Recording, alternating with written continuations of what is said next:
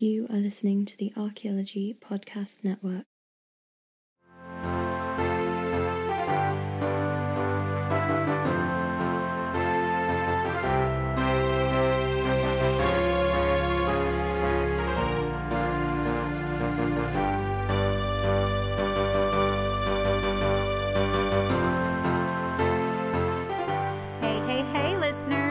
Welcome back to another episode of the Struggling Archaeologist's Guide to Getting Dirty.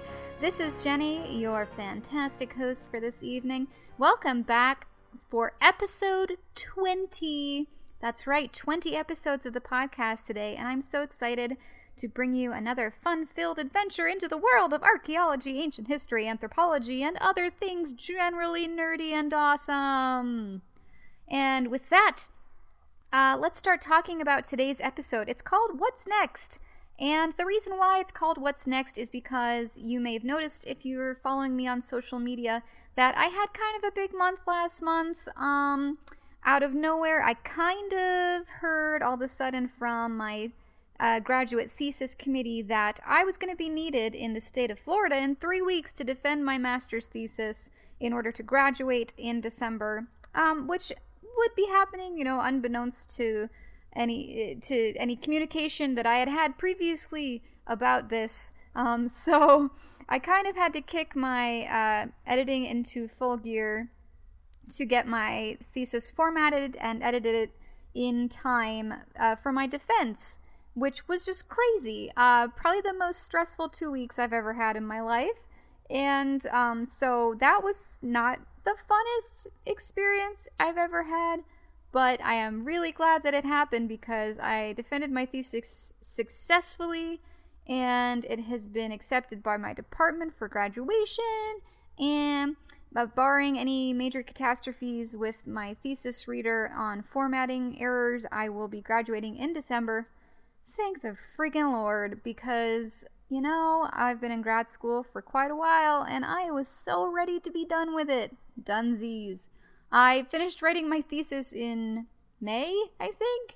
So, yes, I, I'm really glad that I was able to uh, finish the editing and move on with my life now. Yay! Um, so that's basically what happened to me, and also why I haven't uh, released a podcast in a month. Uh, that I was pretty busy with that, working day and night um, on formatting because when you write uh, something like a published work or a thesis, it has to conform to the formatting of the institution or publication that is going to be publishing it. And so it's just a lot of crazy nitpicky stuff about where this line goes and what gets capitalized and where this alignment goes and how the pictures are and the citations and the blah and the blah and the blah. Ah, it's a pain in the arse. But uh, yeah, once it's done, it's done, and then you are done. And uh, the thesis defense process, if you are thinking about going to grad school and interested in how it works, um, so you develop, you know, your research over a couple, you know, uh, well, mine took two years to, to do my research and to write my thesis. And then your thesis committee will edit your thesis chapters, send them back to you with um, their suggestions for what to fix. Once you've fixed it to their liking, they'll approve your thesis to be defended.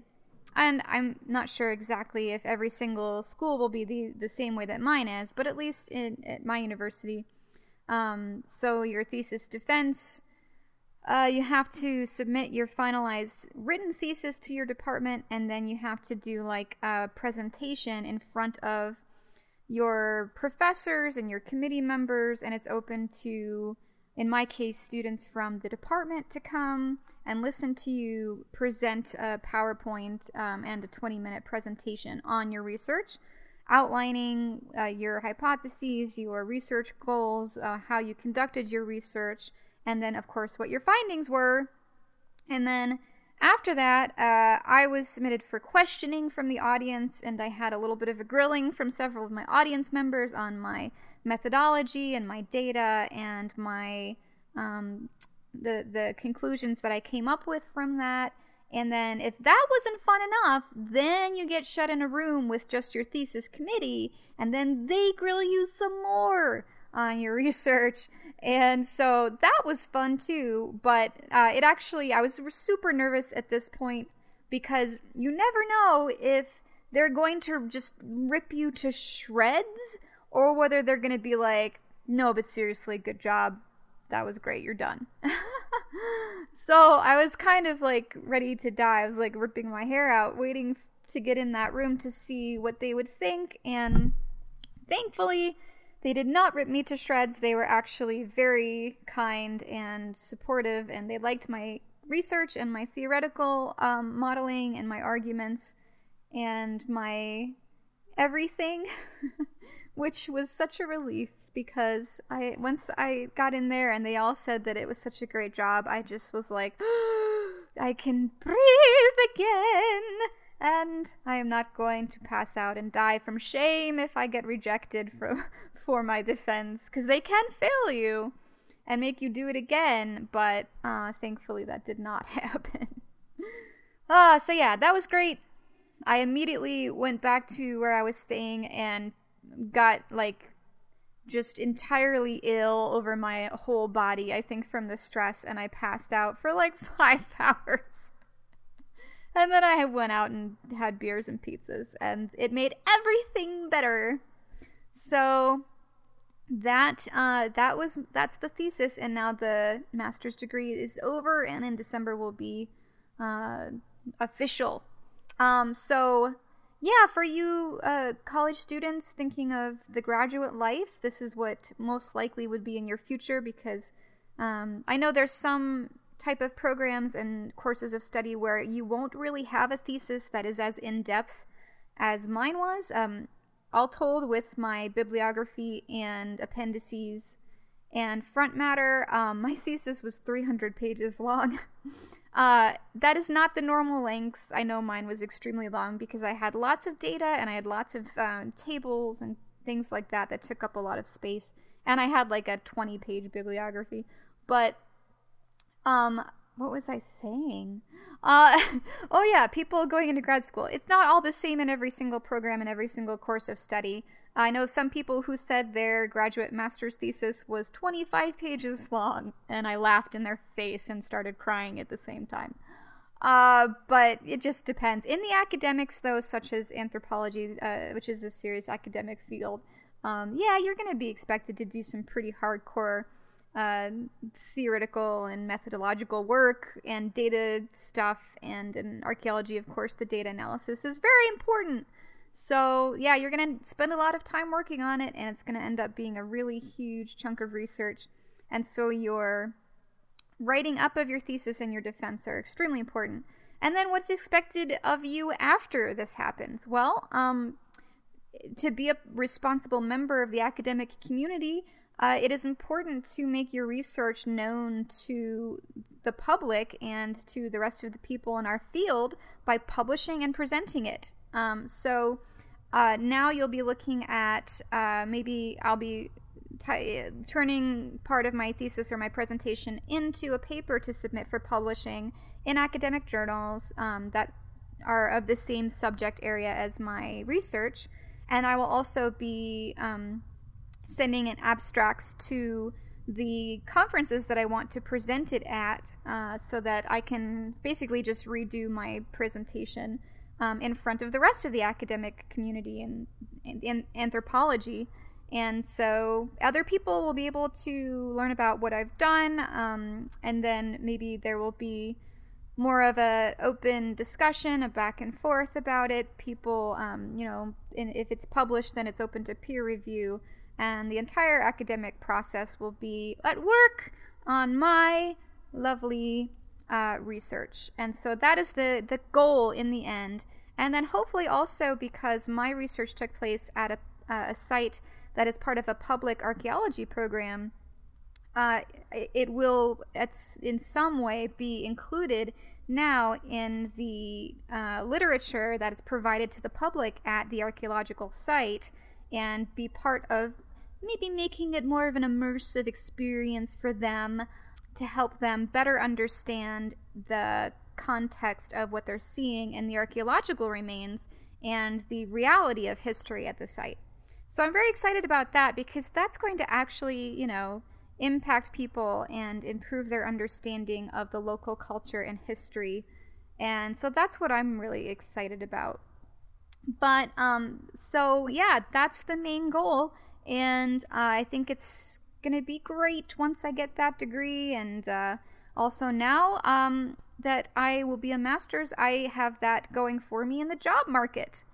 And because I am this struggling archaeologist, uh, now I uh, will have to struggle some more to fi- use my uh, degree to get myself a real job. Yeah. Um, I get emails from people who are sort of like me and wondering about working in the field and how they get into it, what they do, how they find jobs, and, um, you know, sort of what I'm doing as far as turning my academic life into a professional life. And so on the podcast today, I thought we would talk a little bit about this aspect of being a struggling archaeologist. And then I thought, uh, remember a couple episodes back, I did an, a, a sort of a basic archaeology lesson, Archaeology 101, if uh, you remember. And I thought I would continue the series, the, the lecture series today with um, an Anthropology 101 lesson. Uh, not just limited to the field of archaeology, but of course our larger discipline of anthropology. And uh, because of just things recently, uh, conversations that I've had with uh, some people, uh, I, I was inspired to talk about uh, human history on the podcast. And so I'm going to do a, a little anthropological basics lesson on human origins. And so that will be the second part of our podcast today. But first, let us talk about what is next for me, the struggling archaeologist, on my road to success. Well, uh, let's see. I am currently in the job market looking for a permanent position uh, in anthropology or archaeology uh, to utilize my skills uh, for the betterment of the world and cultural heritage everywhere. So, if you are like me and you are ready to get yourself a job, whether you are an undergraduate or a recent graduate student, there are several things that you can do to get immersed into the job market and figure out how it works and get yourself connected and get paid.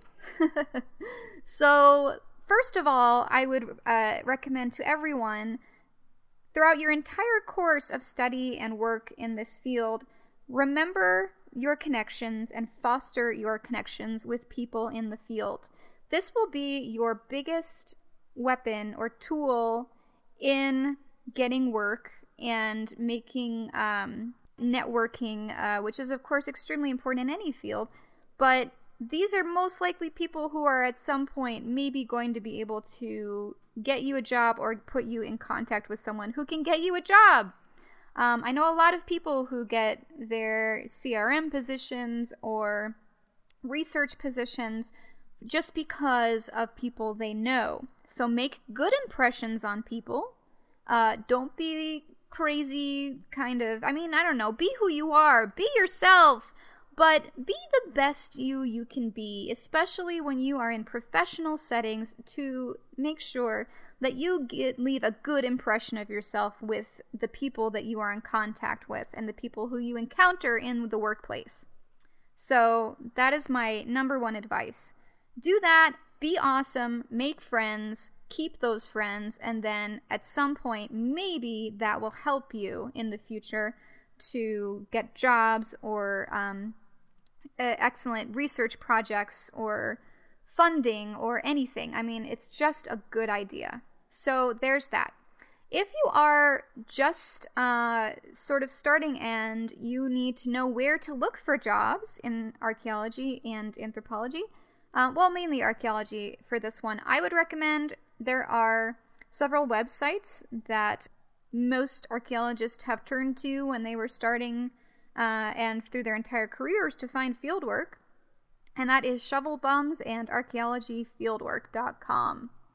And most people will have heard of shovelbums. These sites have pretty awesome up to date job listings from around the world, and they mostly cater to CRM archaeology, but there are also posts um, in the academic world. So if you are looking for a job, and especially if you know a specific part of the world or the country that you would like to work in, you can filter your searches to look for jobs in these locations or for your specific niche area or the level that you want to enter work at. And you will be able to find a lot through them. And I would definitely recommend signing up for email updates when new jobs are posted or liking them on Facebook so you see new job postings in your Facebook feed because uh, a lot of CRM jobs go very quickly and as soon as the listing comes out people are going to be sending their their CVs into the companies that are hiring and so you want to make sure that you get yours in there as soon as possible if it's a job that you want. So definitely check out archaeology, fieldwork, and shovel bums. Then you've got um, sort of there's a bunch of websites you can also go to for job listings. Some of them more on the academic side, the Archaeological Institute of America, uh, the SAA and SHA websites, um, Society for American Archaeology, Society for Historical Archaeology will have job listings there as well. So yeah, there's just you can look at all of, you can look up a bunch of different uh, websites that will have job listings and maybe the listings of institutions of higher education and museums and places where uh, research is being done that you can uh, go to directly to apply and uh, see you know what they're hiring for maybe send your resume or cv to them to begin with and when applying for these type of crm jobs or, or research jobs there are a lot of sources you can go to for advice on how to do this um, there's podcasts uh, like the CRM Archaeology podcast will have a lot of very helpful um, episodes on getting work in the field that I recommend you go and listen to. There's podcasts on CV writing, on interviewing. There's also blog posts by a lot of archaeologists in social media who are writing and giving advice about this subject that are all really excellent. So you can find a lot of podcasts and blogs just by doing Google Google searches or going to really good, you know, archaeology blogs that will have links to all this stuff uh, in articles that they've already done on getting jobs in the field. Or you could go to Amazon and you could buy my friend Chris Webster's book, The Field Archaeology Survival Guide, which will give you uh, an insider's view from a professional in CRM archaeology on everything you need to know about working in the field and getting jobs and all of that. Uh, and so definitely check that out. It would be an excellent resource to have if you want to work in field archaeology. Then you can always ask for the tip, tip, what am I trying to say? Tips, tricks, and tips of your professors, your mentors, um, people that you've worked with in the field who you know are working now. Ask them how they got their first job. Ask them how they keep getting jobs, how to improve your CV. Have your, uh, maybe your professors or a mentor review your CV for you. Uh, anything you can do to try and ask questions and get valuable advice about how to improve your chances would be a good thing. And so when you apply for jobs, a lot of the times you'll send a cover letter with your CV or your resume. And so the cover letter in itself is an art to writing. Um, you can find a lot of posts online, blog posts, and things like that on how to write a good cover letter. And that's also something you can ask your professors and mentors about. So take advantage of the people in that you know who are successful in the field and their knowledge on making monies. Uh, uh, besides that, where are you going to be looking for jobs if you're not looking for in, in the CRM website sphere uh, that I talked about before? There are a lot of archaeologists and anthropologists who work for the government, and so I definitely suggest if you are interested in working for the government in these type of projects to go to usajobs.gov, usajobs.gov uh, and that way you can do searches on their website for positions through the government, the military. There's a bunch of different uh, uh, type of positions for archaeologists and anthropologists through the government. And they do hire CRM ARC. They uh, they do uh, work in developing countries. There's a whole bunch of options for you there. And then there's also, of course, the traditional academic routes. So you can also query for educational institutions, museums, historical societies, and the like places where if you want to work maybe in an archaeology lab or you want to work in research or um, you want to teach, of course, or you want to develop public archaeology programs, then these are the type of places you would probably search for in the areas of your interest to see if um, you could work for some place like that. So, these are the things I recommend you do in places you go if you are starting in the job market and if you are in need of a job and are looking uh, for places to go. Where do I start? Um, this is where I recommend you start. And good luck to you, my friends, in your job hunting, and good luck to me in my job hunting. I live in a small town, so there's not really that many jobs out here for folks like me. Which is why I'm trying to be creative and looking outside the box and uh, keeping all my options open. So, uh, thankfully, I do have the podcast to keep me company. Uh, so I'm not completely cut off from the archaeology world, and of course I'm taking the CRM job here or there, um, which is which is nice to keep uh, to keep fresh, you know, to keep my archaeological juices flowing. Oh, that sounds dirty. Um, well, just never never mind. I didn't say that. Uh, let's move on to some new and exciting news that you may have heard uh, or read if you follow me on the social medias there is big things in the future for this podcast, and I'm so excited about it. If you haven't already heard, the Struggling Archaeologist is going to be part of a new archaeology podcast network. That is right, a network full of archaeology podcasts. Doesn't that sound like heaven, folks? I mean, what could be better?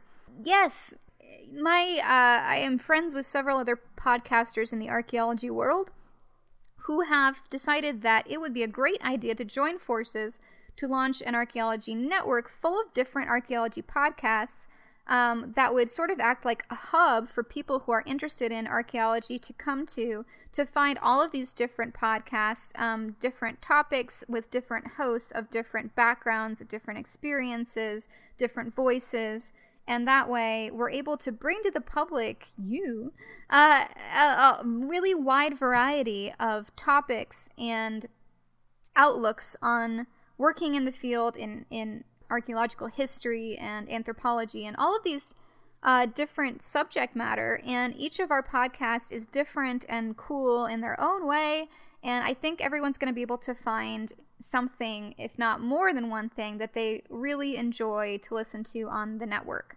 And so I would love it if all of you guys would check it out. We're going to be launching the network in the beginning of December.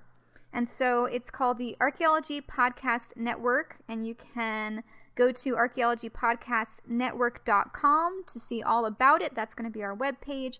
You'll have access to all of my podcasts, new and old, and all of the other podcasts on the network from that hub.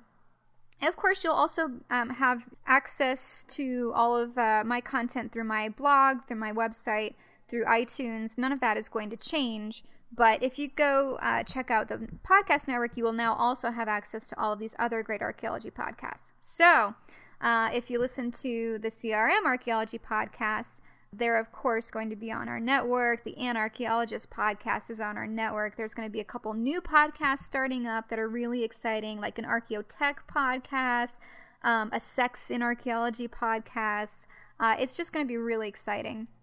And if you want to hear more about it, go to um, the CRM Archaeology podcast webpage or go to iTunes and look up the CRM Archaeology podcast. Listen to episode 46 of the podcast, where uh, the CRM Arc host Chris Webster, who I mentioned earlier, and myself and Tristan, the uh, host of the Anarchaeologist podcast, got together to discuss the future of the network and our each individual shows and how they're all going to work together to make this new network something pretty awesome.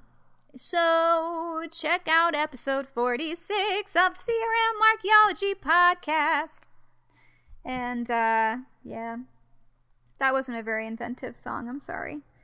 Ah, it's getting late, and I'm drinking beer. So, anyways, that was uh, all that I had planned talking about as far as what I've been up to, my future right now as the struggling, struggling archaeologist. I'm really getting into this role. Um, it's method acting, really. Uh, and, you know, because I'm an actor, um, that's just kind of something I've decided to do right now a little bit to, to bring uh, some gritty reality to the podcast. And I hope you guys appreciate it, okay?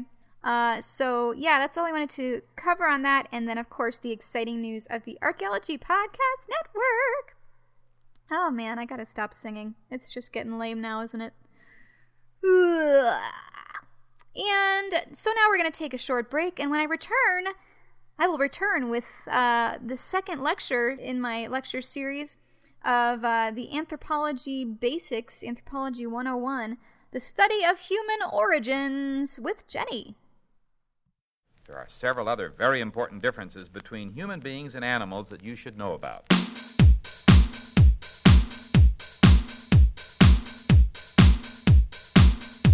it now. You and me, baby, ain't nothing but mammals, so let's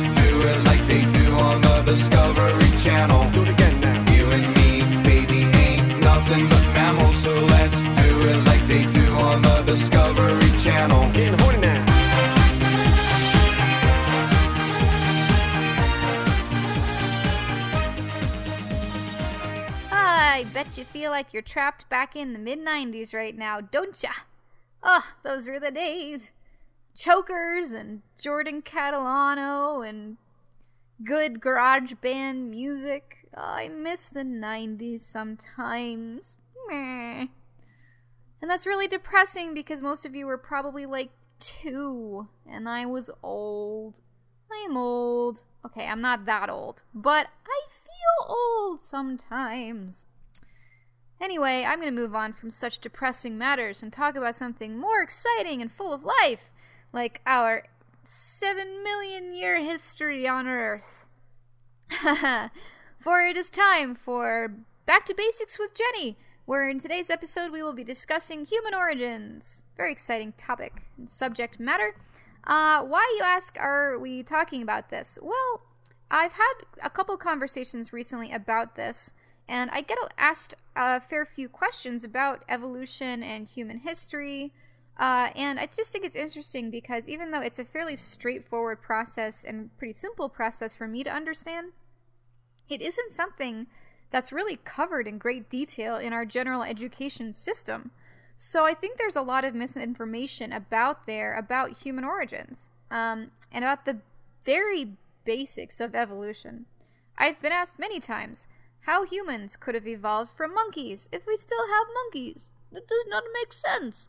Um, okay, but there's a very simple answer to that question, which is that we didn't evolve from monkeys. It's not true.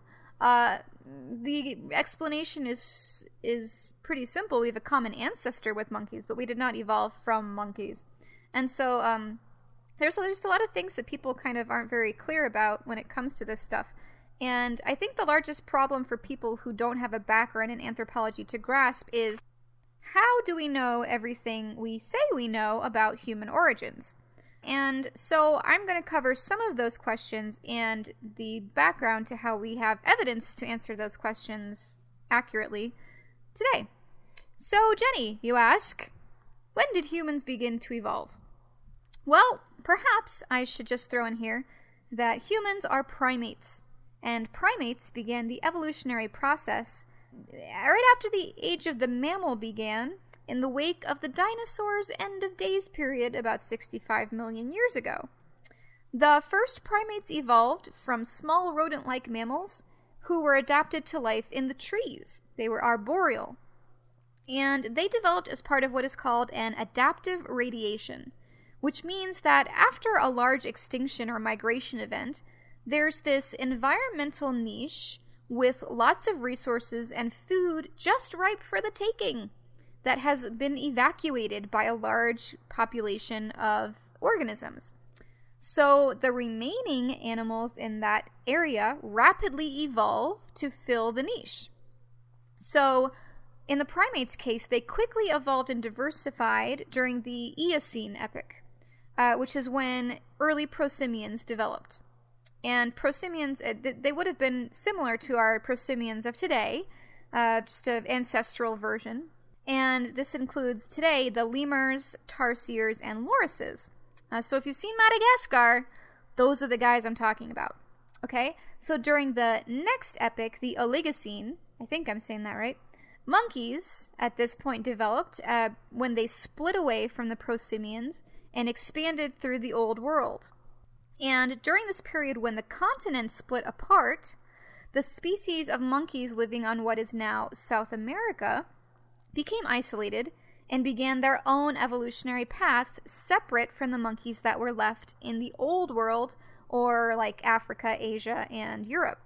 And so that's where we get the distinction uh, between the New World monkeys who were stuck on the South American island that was continent that was drifting away and started their own evolutionary path, and the very distinctive traits of the Old World monkeys who stayed uh, on the mainland and started their own evolutionary journey.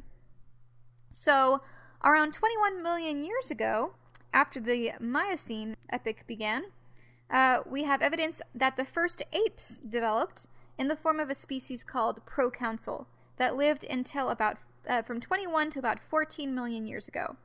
And at that point, a genus of apes called the Dryopithecines had evolved, which was particularly adapted to the hot climate experienced in southern Europe at the time. Now, remember, when animals evolve, species evolve, they evolve specifically to survive in the environment in which they are living in.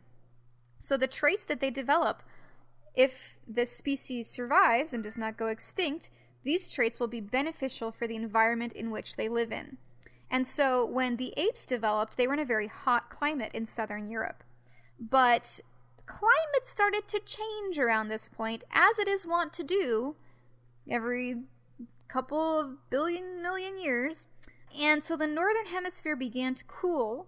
And when this happened, those apes retreated into Africa and they settled on the African savannas, where they split into two new groups around 8 or 9 million years ago. One of these groups led to the gorillas, and the other led to hominins, chimpanzees, and bonobos. And then finally, hominins, our ancestors, split from the chimps and bonobos between 6 and 7 million years ago. From there, several hominin genus and many species evolved in a long process of adaptation and extinction that resulted in us, technically called the anatomically modern Homo sapiens sapien. That's a great Jeopardy question. Remember that one. So, Jenny, you ask, how do we know all of this? Well, the most obvious evidence of our ancestral lineage is found in the fossil record. There is actually a pretty good fossil record of our past, and it's studied by paleoanthropologists and primatologists who look at the changes in primate and hominin biology from very minute osteological changes to larger and more obvious ones. They also construct models for how these changes reflect the adaptations to their environments, resources, climate change, and also relate the development of behavioral traits in these species to the changes in their contexts. And through time, the traits of one fossil species might morph into a new version which is different enough to be considered a new species. Scholars agree on what distinctions signify a new species in many cases, but sometimes we either don't have enough examples to say definitively, or people may disagree even on a proposed line of succession. So our family tree is still in the process of being better understood, and probably always will be as the new evidence comes forward. And that's okay. I mean, we have a pretty good idea, and in science, we love learning new information. We love it when new information forces us to rethink our old theories. And so we can only get better from this process of examination, revision, and recalculation, okay? But through the last hundred years, when we've really been able to take this stuff and, and study it scientifically seriously, um, we've gotten a, a pretty good idea of how this process happened and how we read it in the record. So, back to fossils. Uh, besides just examining fossils for their physical characteristics, we also examine their context, which provides us with environmental data that we can use in conjunction with the osteology, osteology being the study of bones. We use scientific dating methods and geology to date the specimens we find and their surrounding rock layers when we're able. And when I say scientific dating methods, sometimes people weird out on me uh, because it's a little sciency and they don't understand how it works. So it seems suspicious to some people. Like, I don't know, there's all these crafty scientists sitting in their laboratories wearing coats and we don't know what they're doing. So I'm not really sure if any of it makes any sense or if it's real or if they're just making it all up. Well, don't worry. You don't have to be a chemist or a physicist to understand this stuff. I mean, I'm not, and I have grasped the basic concept. So if I can do it, then so can you. Uh, so let's talk about scientific dating very briefly. First, there are many, many different kinds of scientific dating methods. Most people are only familiar with radiocarbon dating, which is used on organic materials containing the radiocarbon isotope carbon 14. Radiocarbon was uh, basically the dating, the first dating method that began all of it, and it was discovered by a man named Willard Libby in 1949. He discovered that the carbon 14 isotope is created by the effect of cosmic radiation on nitrogen in the atmosphere and that carbon 14 actually exists in all organic life forms because it becomes part of the carbon dioxide molecule. And radioactive carbon dioxide is incorporated into plants during photosynthesis. It's then ingested by animals who eat plants containing the carbon 14, or animals who eat animals who eat plants containing carbon 14 and now I want to feel like singing, I don't know why she swallowed the fly. Perhaps she'll die. that's a terribly morbid song. Uh, but anyway, that's pretty much how it goes. Um, the plants eat the carbon 14 from radioactive carbon dioxide. Animals eat the plants. Animals eat the animals who ate the plants. And through that process, all organic life forms ingest carbon 14. So when these life forms die, they stop taking in new carbon 14 from their environment and from dinner. And so whatever carbon 14 is left in their system begins the slow process of radioactive decay. And there's a pretty constant ratio of carbon 14 to its non radioactive counterparts, carbon 12 and carbon 13, in our environment at any given point in time. So we know what it's supposed to be in living organisms because we can study ourselves now to see what that ratio is. But once the carbon 14 begins decaying, that ratio of, of radioactive to non radioactive carbon changes. And we can actually measure how long it has been since that change started taking place because we know the half life of carbon 14. And that's the time it takes for half of the remaining uh, element in the sample to, be ca- to decay. And in the case of carbon 14, it happens every 5,730 years. So, after 5,730 years, half of the carbon 14 in the specimen will have decayed. And so, from the remaining half, after another 5,730 years, half of that remaining sample will have decayed, and so on and so forth. So, there's a simple algorithm that will tell us, based on the ratio of carbon 14 to carbon 12, how long that individual or animal or plant or whatever has been dead. Uh, when he dies, the clock starts, and we can read the clock. So, with radiocarbon dating, um, the limitations are that because it has a fairly short half life, uh, it only actually survives around 50,000 years before you're out of luck and you can't measure the organic materials in it anymore. Um, so, for anything dating older than that that we want to test, we have to turn to other chemical isotope testing. Uh, because, well, not just chemical isotopes, but as an example, we know of other chemicals that behave the same way but decay a lot slower than carbon. So, other radiometric dating methods uh, we use are things like potassium argon dating, argon argon dating, uranium series dating. Uh, there's more than that, but just off the top of my head.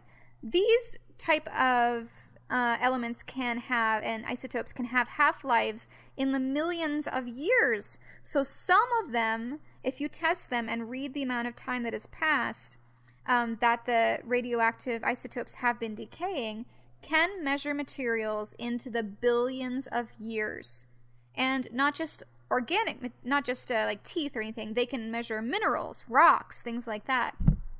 Uh, and so, through using these type of methods, we can not only date fossils, but we can also date things like the rock layers that they are found in and um, like uh, botanical remains that may have been found in the same context, things like that.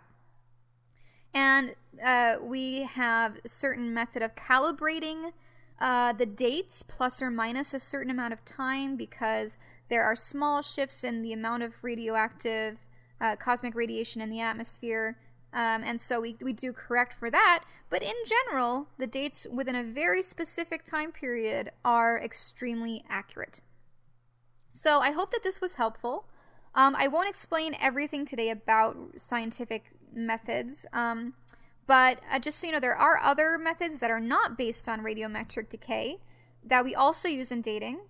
Uh, some of these are based on measuring the time that has passed since exposure to radiation or heating uh, by measuring the release of trapped electrons in the crystalline structures of materials like minerals, ceramics, and teeth. Uh, these are often called luminescence dating methods, and those are pretty cool, like thermoluminescence and optical luminescence and all those luminescences. And uh, then we have some other methods that help us understand evolutionary relationships. The main mm, thing that is kind of our thing when it comes to evolutionary relationships is genetics. Yes, you didn't think you'd get away without me mentioning genetics, did you? Ah, uh, yes. So, a brief thing on genetics. So, all animals on our planet share a certain percentage of our DNA. Because if you go back far enough, we're all descended from common ancestors at some point. So, looking at the amount of genetic compatibility between species and groups can tell us to what extent we are related. And so, in our case, human DNA has been studied and compared to other primates, uh, other the great apes, other hominins, uh, whatever, to give us a pretty good idea of when each of these groups split off into their own separate branches of our evolutionary tree. It's like being, you know, if you look at a tree, you've got the the base, and then you've got all the bigger branches coming off of it. Those are all of our common ancestors in the past. And then we've got little branches that split off into their own paths, and each of them have littler branches that come off of them. And so that's pretty much how evolution looks when you map it all out. Um, so DNA, uh, we can look at small differences in the DNA between us and other species, such as insertions and substitutions in the building blocks of our DNA. Uh, these affect the kinds of amino acids and proteins that are produced in our bodies. And uh, proteins create basically everything about us and determine how our genes are expressed. So, small changes in our DNA over time through mutations and replication errors, like when um, we reproduce, as humans and animals all do, sometimes we, there can be little mishaps in the transfer of our genetic material between the two species that are mating. And that can result in tra- in uh, errors in our the replication of our DNA. And so there's those type of changes. There's mutations um, that cha- result in small changes over time. And these gradual changes, or evolution, if you will, of new traits may eventually result in new species. Unless they don't really set the organism up for success in their new environment, uh, in which case they will most likely go extinct. Because pretty much most everyone ever has gone extinct, except for us and a couple other billion organisms that are alive at the moment. So, yeah. The genetics of evolution is, um, I think it's fascinating and complicated but beautiful. And once you understand it, the entire process makes so much more sense. So I'll have to do a separate podcast about genetics sometime so I can expound upon it more because I will not have the time to today because we are focused on the human and that is my goal right now. So, uh, let's see. Some of the interesting specs, uh, just to throw them out here about genetic relationships. Humans have the same basic DNA, all of us, uh, except we have about a 0.1% variability between individuals of the, the human species. Uh, because humans are all different, obviously. Uh, so that that is the variability. It's a very very small percentage of our total genetic package. Uh, we share most of this DNA also with our closest relatives, the chimps and bonobos. Uh, we differ from them at about a 1.2 percentage, which amounts from the changes that we've each acquired since we split off from our common ancestor around 7 or 8 million years ago. And since both chimps and hominins split off from the gorilla before we split from each other, we both have a 3.1% difference in our DNA from gorillas, and so on and so forth. The farther back our common ancestors with another species, the higher the percentage of disparity in our DNA. So, we can use calculations based on this theory called a molecular clock to estimate the time between ourselves and older species of hominins, depending on the amount of genetic differences and the projected rate of gene mutation that we observe naturally. So basically, we kind of understand the process of genetic mutation, how they happen, um, and the general rate at which mutations happen. We know the average person has a certain amount of mutations in their DNA. Uh, so you have them, I have them, everyone has them. But we also understand pretty much the rate at which genetic mutations result in uh, maladaptive or beneficial traits. And so we can project based on that rate into the past how, basically how long it takes for those traits to add up to separate us physically and physiologically from another species. And so this is one of the things we do when we look back at our hominin ancestors to try and figure out our relationship and how long it's been since we had a common ancestor with them and when they split off from the evolutionary path that we were on and what happened to them after they did that and why they went extinct. Because if they didn't go extinct, they'd still be here. Or they'd be us. So, yeah. So, genetic studies have been pretty useful, uh, and they have progressed our understanding, especially of our relationships with our closest relatives, like the Neanderthals which, if you're interested in, you can hear more about on my very first ever episode of the podcast, in which I discussed the Neanderthals, and I think there was something about cloning, and I don't know. I, to be honest, I kind of feel a little bit ashamed now of my first episode or two. I don't think they were my best work, so maybe you shouldn't. Uh, oh well, whatever. Yeah, you can listen to it if you want. Just forgive me for for being uncouth in my discussion on Neanderthal cloning. Looking back, I don't really think it was necessary, perhaps, for me to refer to a certain bodily fluid as Neanderthal juice. I mean, really, Jenny, what were you thinking? That's just gross, right? Right? Am I right? Uh, I regret it. I regret nothing! No, I, I actually do. But anyway, uh, speaking of Neanderthals, our nearest relatives, let us take a quick uh, trip up the hominid family tree and quickly do a little review of all of our hominid ancestors, starting at the beginning as we understand it today, and then we'll finish up uh, and along the way give you a little bit of a synthesis on what the process of our evolution entailed and why we turned out the way we did when everyone else seemed to end up, well, dead. So, so in the beginning, uh, there was our last common ancestor with the chimps which was estimated to have split about 7 to 8 million years ago.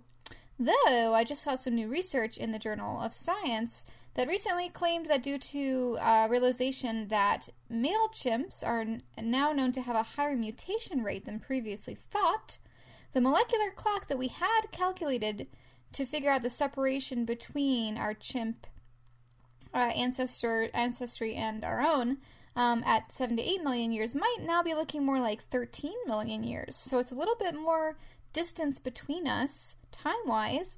But either way, um, yeah, so we split from the chimp. And uh, what happens, you may ask, Jenny, what, what happens, by the way, when two branches split off of an evolutionary line uh, from a common ancestor?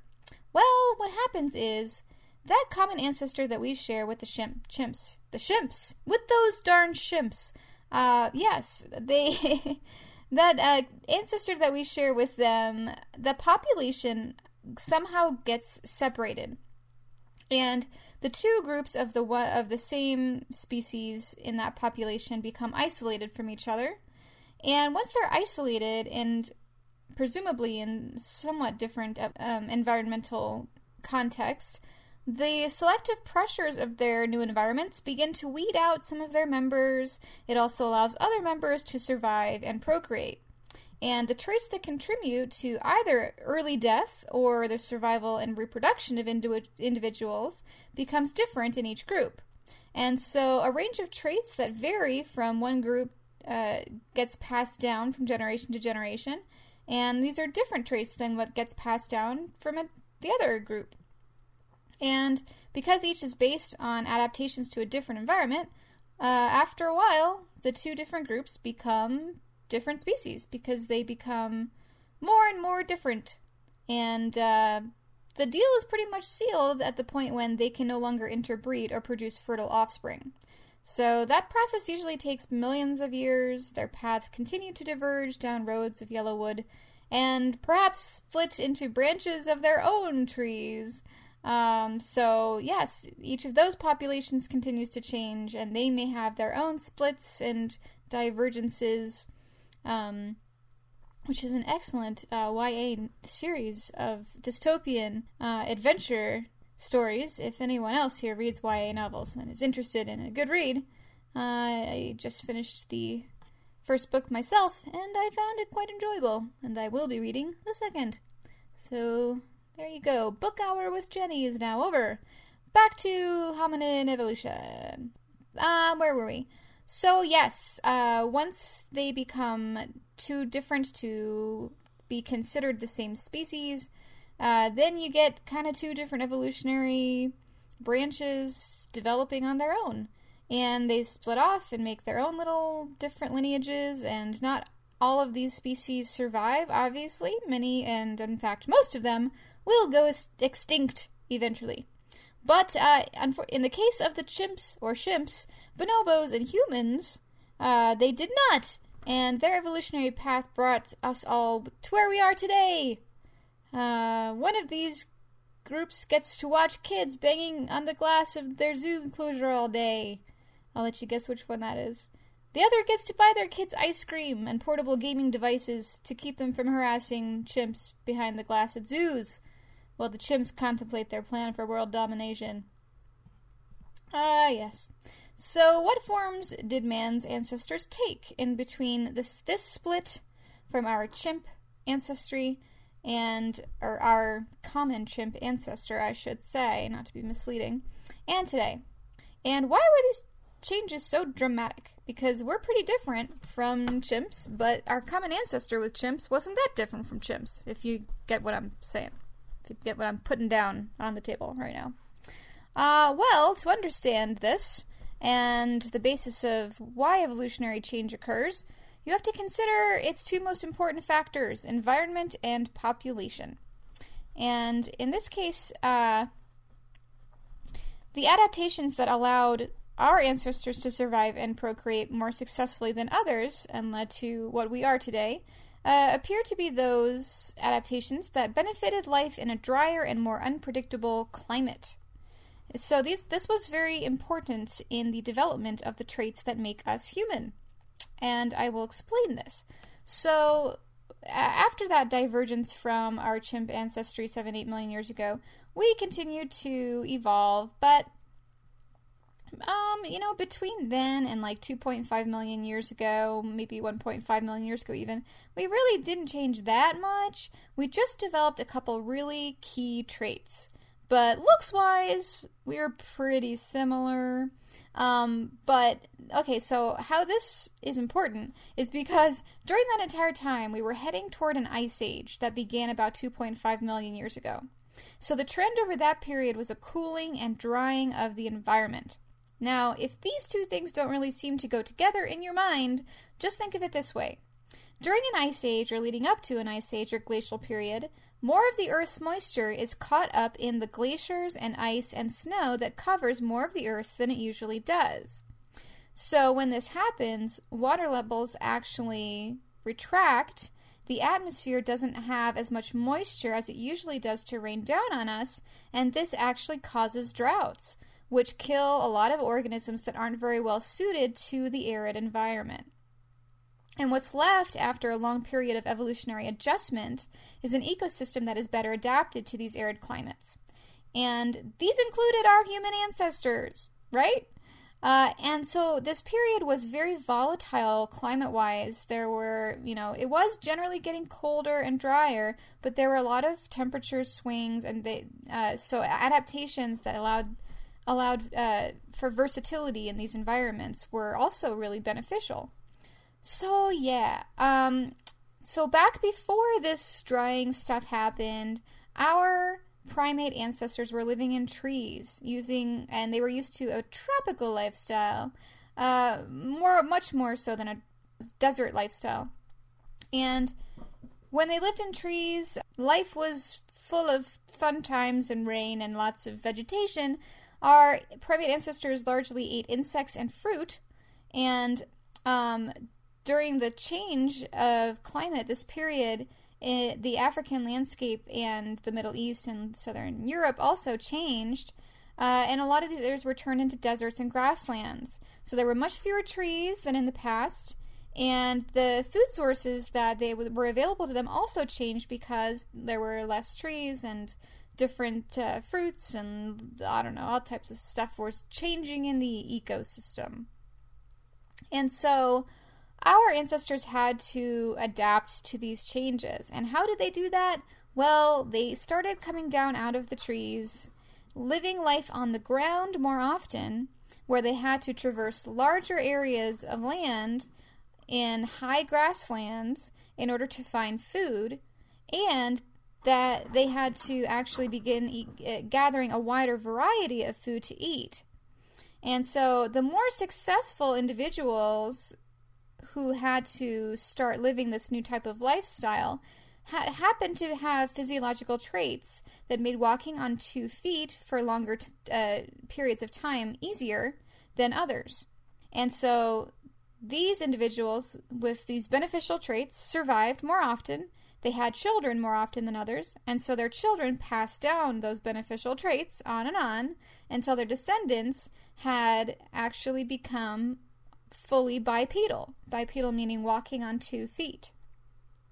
And so, how do you know, Jenny, you say, how do we know this, that this is exactly kind of what happens? Well, it's seen, I will tell you, in the skeletal remains, largely. And we can tell things like this, bipedalism, or the mode of transportation that an animal uses, by the size, the shape of its pelvis, the shape of their and connections of their leg bones, their feet, their toes, even. Um, and this is an interesting um, observation. The opening on the skull, where the spine meets the back of your head. This is this opening is called the foramen magnum. And in quadrupedal animals, it's farther back on the skull because the spine goes straighter into the back of the skull when the animal is horizontal. And and in our case, because we're bipedal, we are, we have a vertical alignment, and so our our spine sits directly underneath our skull. So our foramen magnum is actually in the middle underneath our head, not in the back of it. So in bipedal animals, you get a more forward foramen magnum, and quadrupedal animals, it's much more backward. So, and in animals or, or primates like gorillas, chimps, um, if you've ever observed them, you'll see they sit up a lot. They can walk on two legs, but they don't walk on two legs all the time. And when they do, it's kind of awkward. They're not really the best at it. They can't run ferociously on two legs. They can't spend a whole lot of time there. Most of the time, they revert back to all fours when they're moving around. And so they're kind of half bipedal, and this would have been very similar to our oldest uh, hominin relatives. And so they would have had a more similar um, alignment of the spine and the skull to the chimp and the gorilla. So their foramen magnum is kind of in the middle of where ours is now and where uh, a fully quadrupedal animal, like like a horse, for example, w- would be. So these are some of the fossil things that we look at. Um, you can also see evidence of changing traits in our hands because obviously our hands were adapted to tree living and then once we got down on the ground we had to, to they, they changed a little bit slightly became a little bit less curved um, so we see that and uh, also in our teeth because obviously our diet changed drastically after we came out of the trees and stopped existing on insects and fruit. So we ended up with the dentition pattern that we see today as an omnivore. It's where we have teeth for grinding and teeth for cutting. And that's a, a, a big change. So, uh, you know, these are the things that we're kind of seeing that, that start happening to hominin fossils, you know, six, seven million years ago, all the way to the present. And these changes are gradual, but over time we can see this transition from the quadrupedal or semi bipedal primate into the fully bipedal uh, humans that we are today. So there's that. Um, now, where is all of our fossil evidence, you ask? Well, uh, most of it's in Africa, because for at least the first five million years of our evolution, I'm going to say about, uh, our ancestors were in Africa.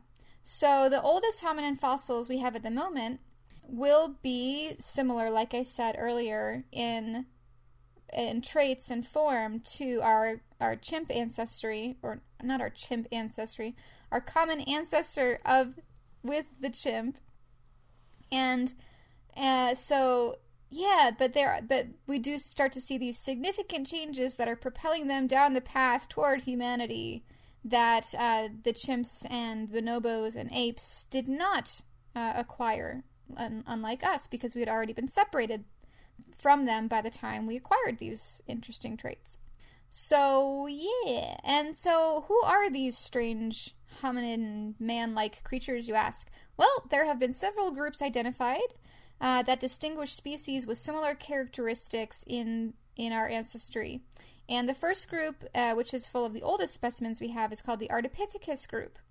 And so, in this group, uh, we have what I think is considered the oldest hominin fossil, the Sahelanthropus tchadensis, which was um, he was living in modern day Chad between six and seven million years ago. Isn't that insane? Six and seven million years ago, this little guy, he was just a small little, you know, chimp like guy, started walking on his two feet, and uh, that was what propelled us onward to today. So after him, we get uh, Orrorin tugenensis, Ardipithecus ramidus, and Ardipithecus kadabba. And each of these species has some type of development uh, that we see leading us toward our modern physiology and uh, uh behavioral traits. So, yeah, and those uh, last four specimens I listed range between 6 and 4.4 million years ago. So that's pretty cool. Those are the uh. Um, I actually have a friend who named her dog Artie. Isn't that so cute? After there's okay, so there's a famous specimen uh, that was nicknamed Artie, but like Ardipithecus, like a nickname from this group. And so she named her dog Artie after it. Isn't it cute? Aw, I love puppies. Yay for puppies named after famous paleoanthropological finds. Yay. maybe my next one. I oh no! You know what? I have a dog named Lucy. Holy crap! I just realized this. Whoa! Crazy moment here going on in my head.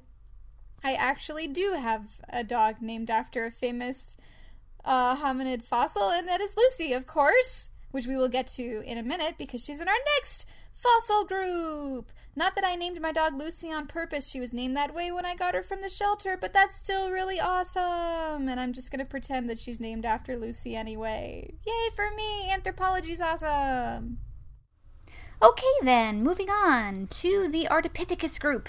This is the next uh, group of hominins that share kind of similar traits, and so we group them together. They also fall within the date range of about a little over 4 million years ago to about 2 million years ago. So they happen along just after the Ardipithecus group.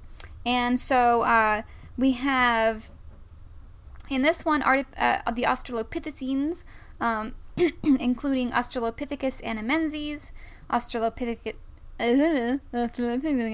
africanus, Australopithecus garhi, and Australopithecus afarensis. That's a mouthful. It is. And uh, I'm sorry that I completely botched it, but that's just how it goes.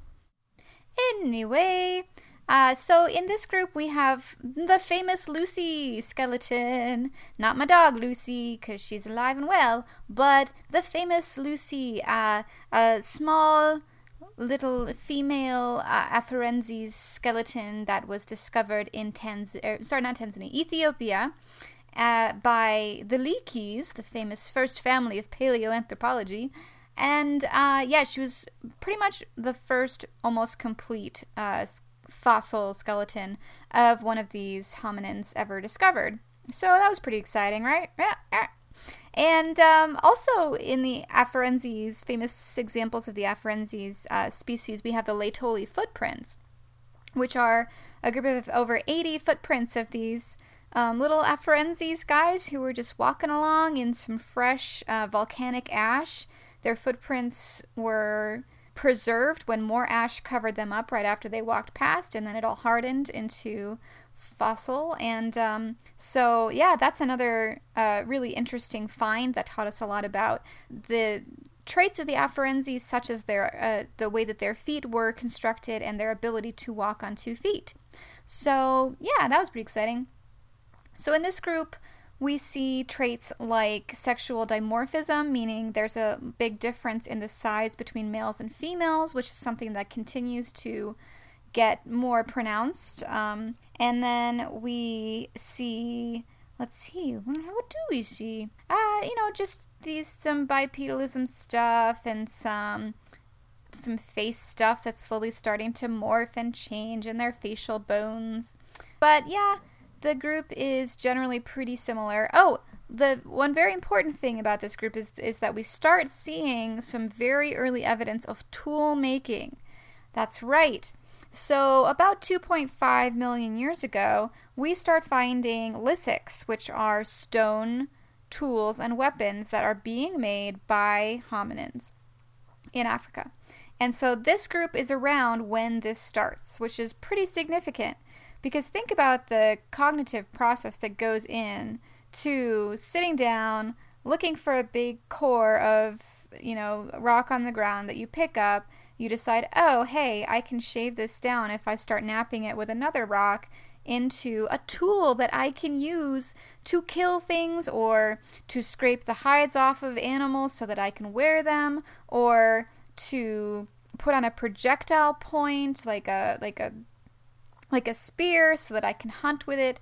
Um, you can use them for so many things, and just think about the brain capacity that had to have been evolving during this time for them to make this humongous step in their development. Um, and so encephalization, which is the the brain getting larger and larger, is something that we see happening during this period, and in the next group, especially the Paranthropus group. Now, the Paranthropus group includes Paranthropus aethiopicus, Paranthropus robustus, and Paranthropus, Paranthropus, Paranthropus face, boisei. And so this group is kind of a similar time period, except they are around a little bit later to maybe a little over 1 million years ago. And they are um, distinguished by being generally a bit larger than the other more gracile uh, hominins. And so they've got big facial uh, features, uh, something called a sagittal crest on the top of their head, which is this. Um, it, it's a, a kind of a I don't know, it's like a crown that they wear straight down their, their heads, and that attaches to these big muscles that connect to their jaws. And uh, so they also have teeth that show us that they are, have very strong jaw muscles and that they're eating really tough foods during this period. And uh, they're generally a little bit bigger. And so they're kind of, these are like the badass, like 300 these would be the Dothrakis of the hominin world. okay. These were the big guys, and uh, nothing too exciting. Um, unfortunately, uh, they were all extinct, pretty much, and uh, we don't have any direct evidence, I don't believe, that any of the Paranthropus uh, evolved directly into the next group, the Homo group, which would be our immediate ancestors. But it is always a possibility, so you never know. These poor Paranthropi guys. Um, they were around for a while though. They had their run. They had a pretty good time. They ate lots of food. That was tough.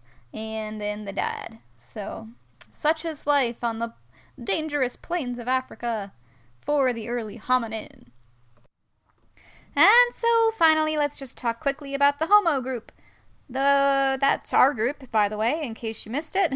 Since we're Homo sapiens, uh, these are our the hominins we're most closely related to and the ones that directly preceded us. Not all of them, but some of them. And so we start off with Homo habilis, who is uh, starting at around 2.4 million years ago, and he is believed to be most definitely an ancestor of ours, and most likely led to um, either Homo erectus, Homo heidelbergensis, or Homo rudolfensis who are all in the Homo group as well, and could possibly all be related to us directly. Now, um, so Homo erectus comes, you know, let's see. Homo erectus is a very interesting example, a specimen. He's the most widely traveled of all of the hominins. Um, he starts off in Africa about uh, 1.9 million years ago and then he leaves. He got sick and tired of all of the dancing warthogs and meerkats and and play not that there's I don't know if there's meerkats in Africa, but there should be because it's in The Lion King, so thus it is written and it is true. But he got kind of tired of all that and the singing lions and all that, so he left and so we too also kind of get a separation. I don't think it's special, but they there's a consi- they consider the African Homo erectus specimens uh, by the name of Homo ergaster, and then the ones that left Africa and went to Asia and South southern southeastern Europe, um, Homo erectus. So Yes, he's very well traveled and he is around for a very long time. I think he is the longest lived early human species of any of these guys. He didn't uh, disappear till about 140,000 years ago. So that's a pretty good run, right? And Homo erectus is doing all types of stuff. He's making hearths, he's making tools, he's spreading out amongst the globe. Uh, we have a lot of examples of Homo erectus in Asia, and we believe most likely, um, you know, the the Hobbit um, uh, hominins that we found on in uh, what is it, Java, where Homo floresiensis lived. In um, we think that they were probably related to Homo erectus, and they were evolved from Homo erectus after they were isolated on the island there and they became little hobbit people, uh, which is very interesting, but which I don't have time to really go into that much. But anyway, yes, Homo erectus uh, was the man, and uh, he had a pretty good time. And so we have Homo erectus spreading into Asia, and then um, we have Homo rudolfensis is in Africa. Homo heidelbergensis is the next most important guy. He is uh, actually leaving Africa and developing in Europe. So he's the first big European. And we see differences physiologically because he's in a colder climate. And so this is where they begin to develop larger bodies um, that are adapted to conserving heat because of the fluctuation in temperature and the colder colds that they're experiencing there than they did in Africa. And so, because he's in this different environment, not only are they changing physiologically, they're changing behaviorally and they're adapting by learning how to make fire and build shelters. And so we get a lot of development um, during this period, which for him is about 700,000 to 200,000 years ago in Europe. And uh, we ha- there's a very very interesting um, archaeological site where we have a bunch of examples of Heidelbergenses in Spain at a site called Atapuerca.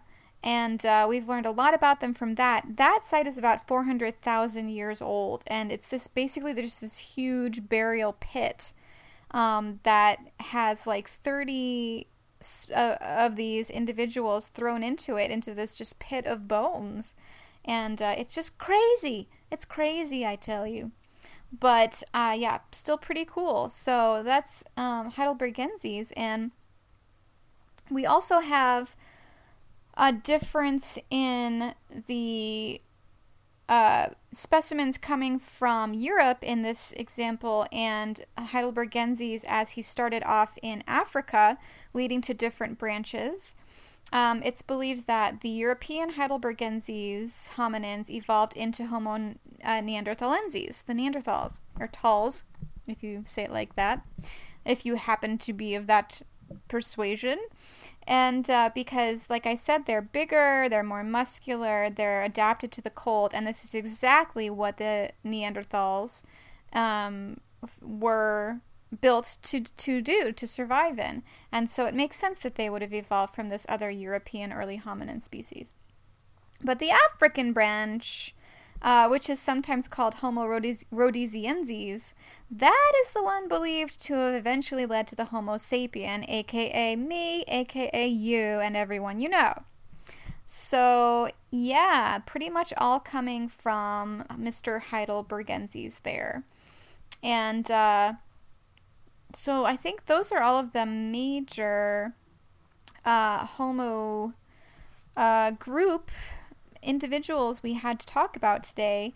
Homo sapiens, of course, are very interesting, but um, perhaps I will leave that for another episode because we've already gone over an hour and I don't want to talk your ear off. But I will just say that um, Homo sapiens sapiens evolved. Um, well, the Homo sapien uh, evolved around 200,000 years ago in Africa, and um, there is a of course we're around today. And uh, over the last 200,000 years we've continued to evolve. Now we are called the anatomically modern homo sapien sapien as opposed to the archaic homo sapien of way back in the day. And uh, you know we have our own story of evolution and leaving africa going you know to europe and asia and all these other places where we did intermix somewhat with the pre existing hominin species who were already there, such as the Neanderthalenses and most likely the Homo erectus, who were chilling in Asia, eating some rice. And uh, so that's a, that's a whole other interesting story that we will get into at a different time um, because, yeah, it's just too much. There's too much excitement going on in the last 200,000 years to break down into this one little uh, uh, bit of the podcast here. So I'm going to cut myself off and I'm going to end it. That's right. Your lesson on human origins ends now. And uh, that's going to be it for the podcast today. And I'm going to get out of here as soon as possible because I know you've been around for like an hour. And uh, you're probably, I don't know, maybe you're hungry. Maybe you need a snack. Maybe you need a drink. Maybe you need to pee. I don't know. But uh, whatever you got to do, I'm going to release you to do that, to have fun, to be well, to make sure you tune in to the Archaeology Podcast Network starting beginning of December at archaeologypodcastnetwork.com to see all of our fun, exciting new podcasts and check them out and check out um, the CRM Archaeology Podcast, the Anarchaeologist Podcast, and all the other fantastic, amazing things that we're going to be doing. Um, so that's it for this episode. Thank you so much for listening, viewers, listeners. I enjoy talking to you, even though I'm really only talking to me right now. It feels like I'm talking to you, and that's nice. It feels like having friends. Hmm, I like it. anyway, um, I will go make sure you follow me on Twitter at strugglingarc and follow my Tumblr blog at thestrugglingarchaeologist.tumblr.com and follow me on Facebook at uh, Facebook forward slash guide to getting dirty. You can always email me with questions, comments, concerns at guide to getting dirty at gmail.com. And that's it. I am going to stop talking. I love you all so much. And as my heroes, the Vlog Brothers, always say, don't forget to be awesome. And uh, I'm going to just throw in here don't forget to support your local heritage organizations. Um, and how about the arts? I'm going to throw the arts in because I really love the arts. Don't forget to support them either. You all have a great, uh, great rest of your day, and I will be back uh, later this month with another fun filled, exciting podcast for you. I am Jenny, and this has been the Struggling Archaeologist's Guide to Getting Dirty.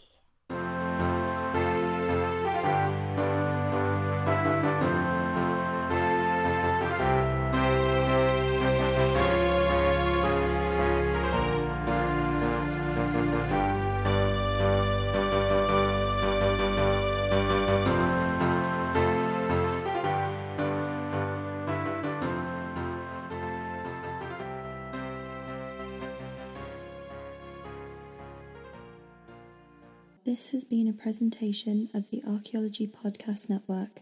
Visit us on the web for show notes and other podcasts at www.archaeologypodcastnetwork.com. Contact us at chris at archaeologypodcastnetwork.com.